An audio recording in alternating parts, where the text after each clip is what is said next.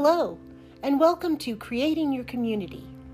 I'm your host, Laura Ambler, and for the holidays, I will be doing a daily podcast about what makes the holidays special and special people who have been in the world or are still in the world.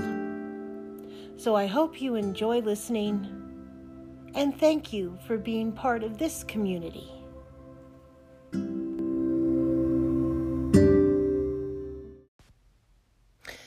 Wednesday is National Inconvenience Yourself Day.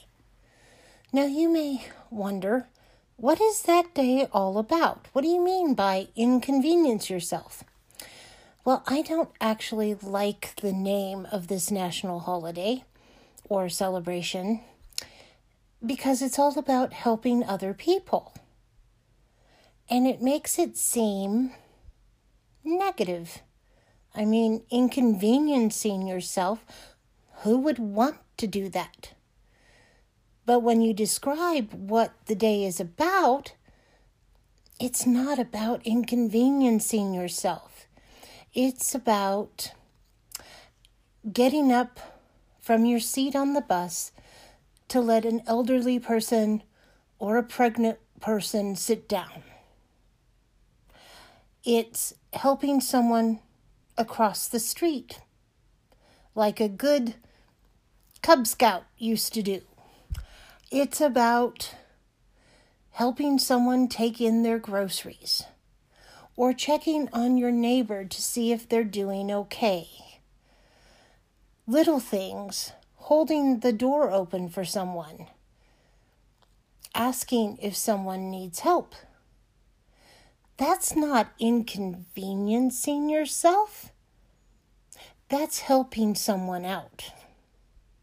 So I don't really like the name, but I like what the day is all about.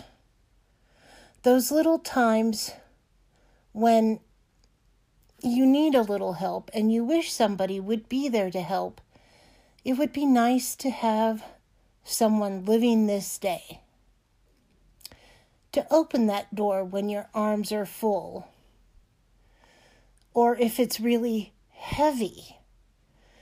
I don't know about you, but there are a lot of doors around me in public places that don't have a handicap button and are incredibly heavy.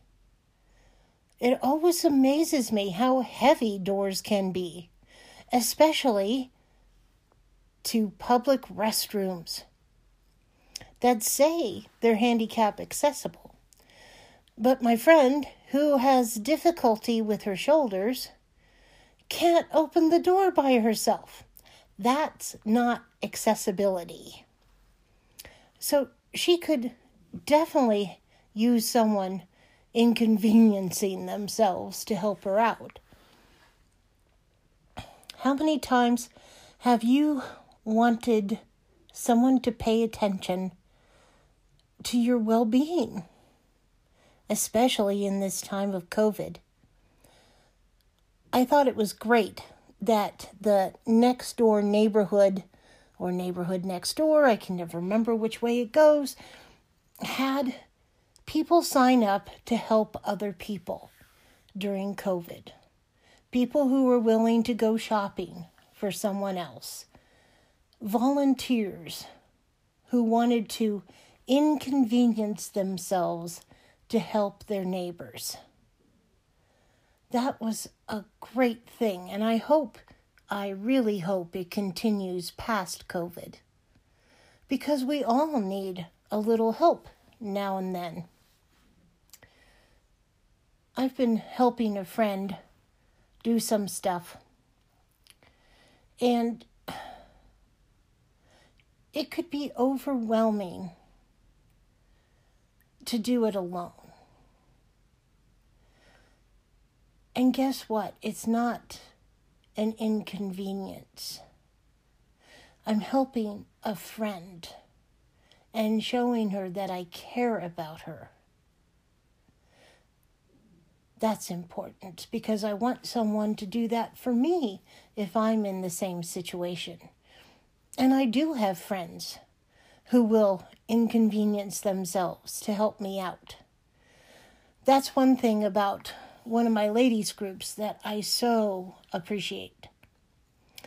If you need a ride to the doctor, if you need someone to get you something at the store because you can't go, those ladies are always ready to help. In fact, one of them even offered to take a printer that needed to be recycled with her when she took in her computer. Helping each other. It should be the norm. Unfortunately, since we have a day for it, I don't think it is. At least we don't hear about it. So, tomorrow, make a day of it and ask if somebody needs your help. And that's the day that I'm going to call Help a Friend Day instead of Inconvenience Yourself Day. Thanks for listening.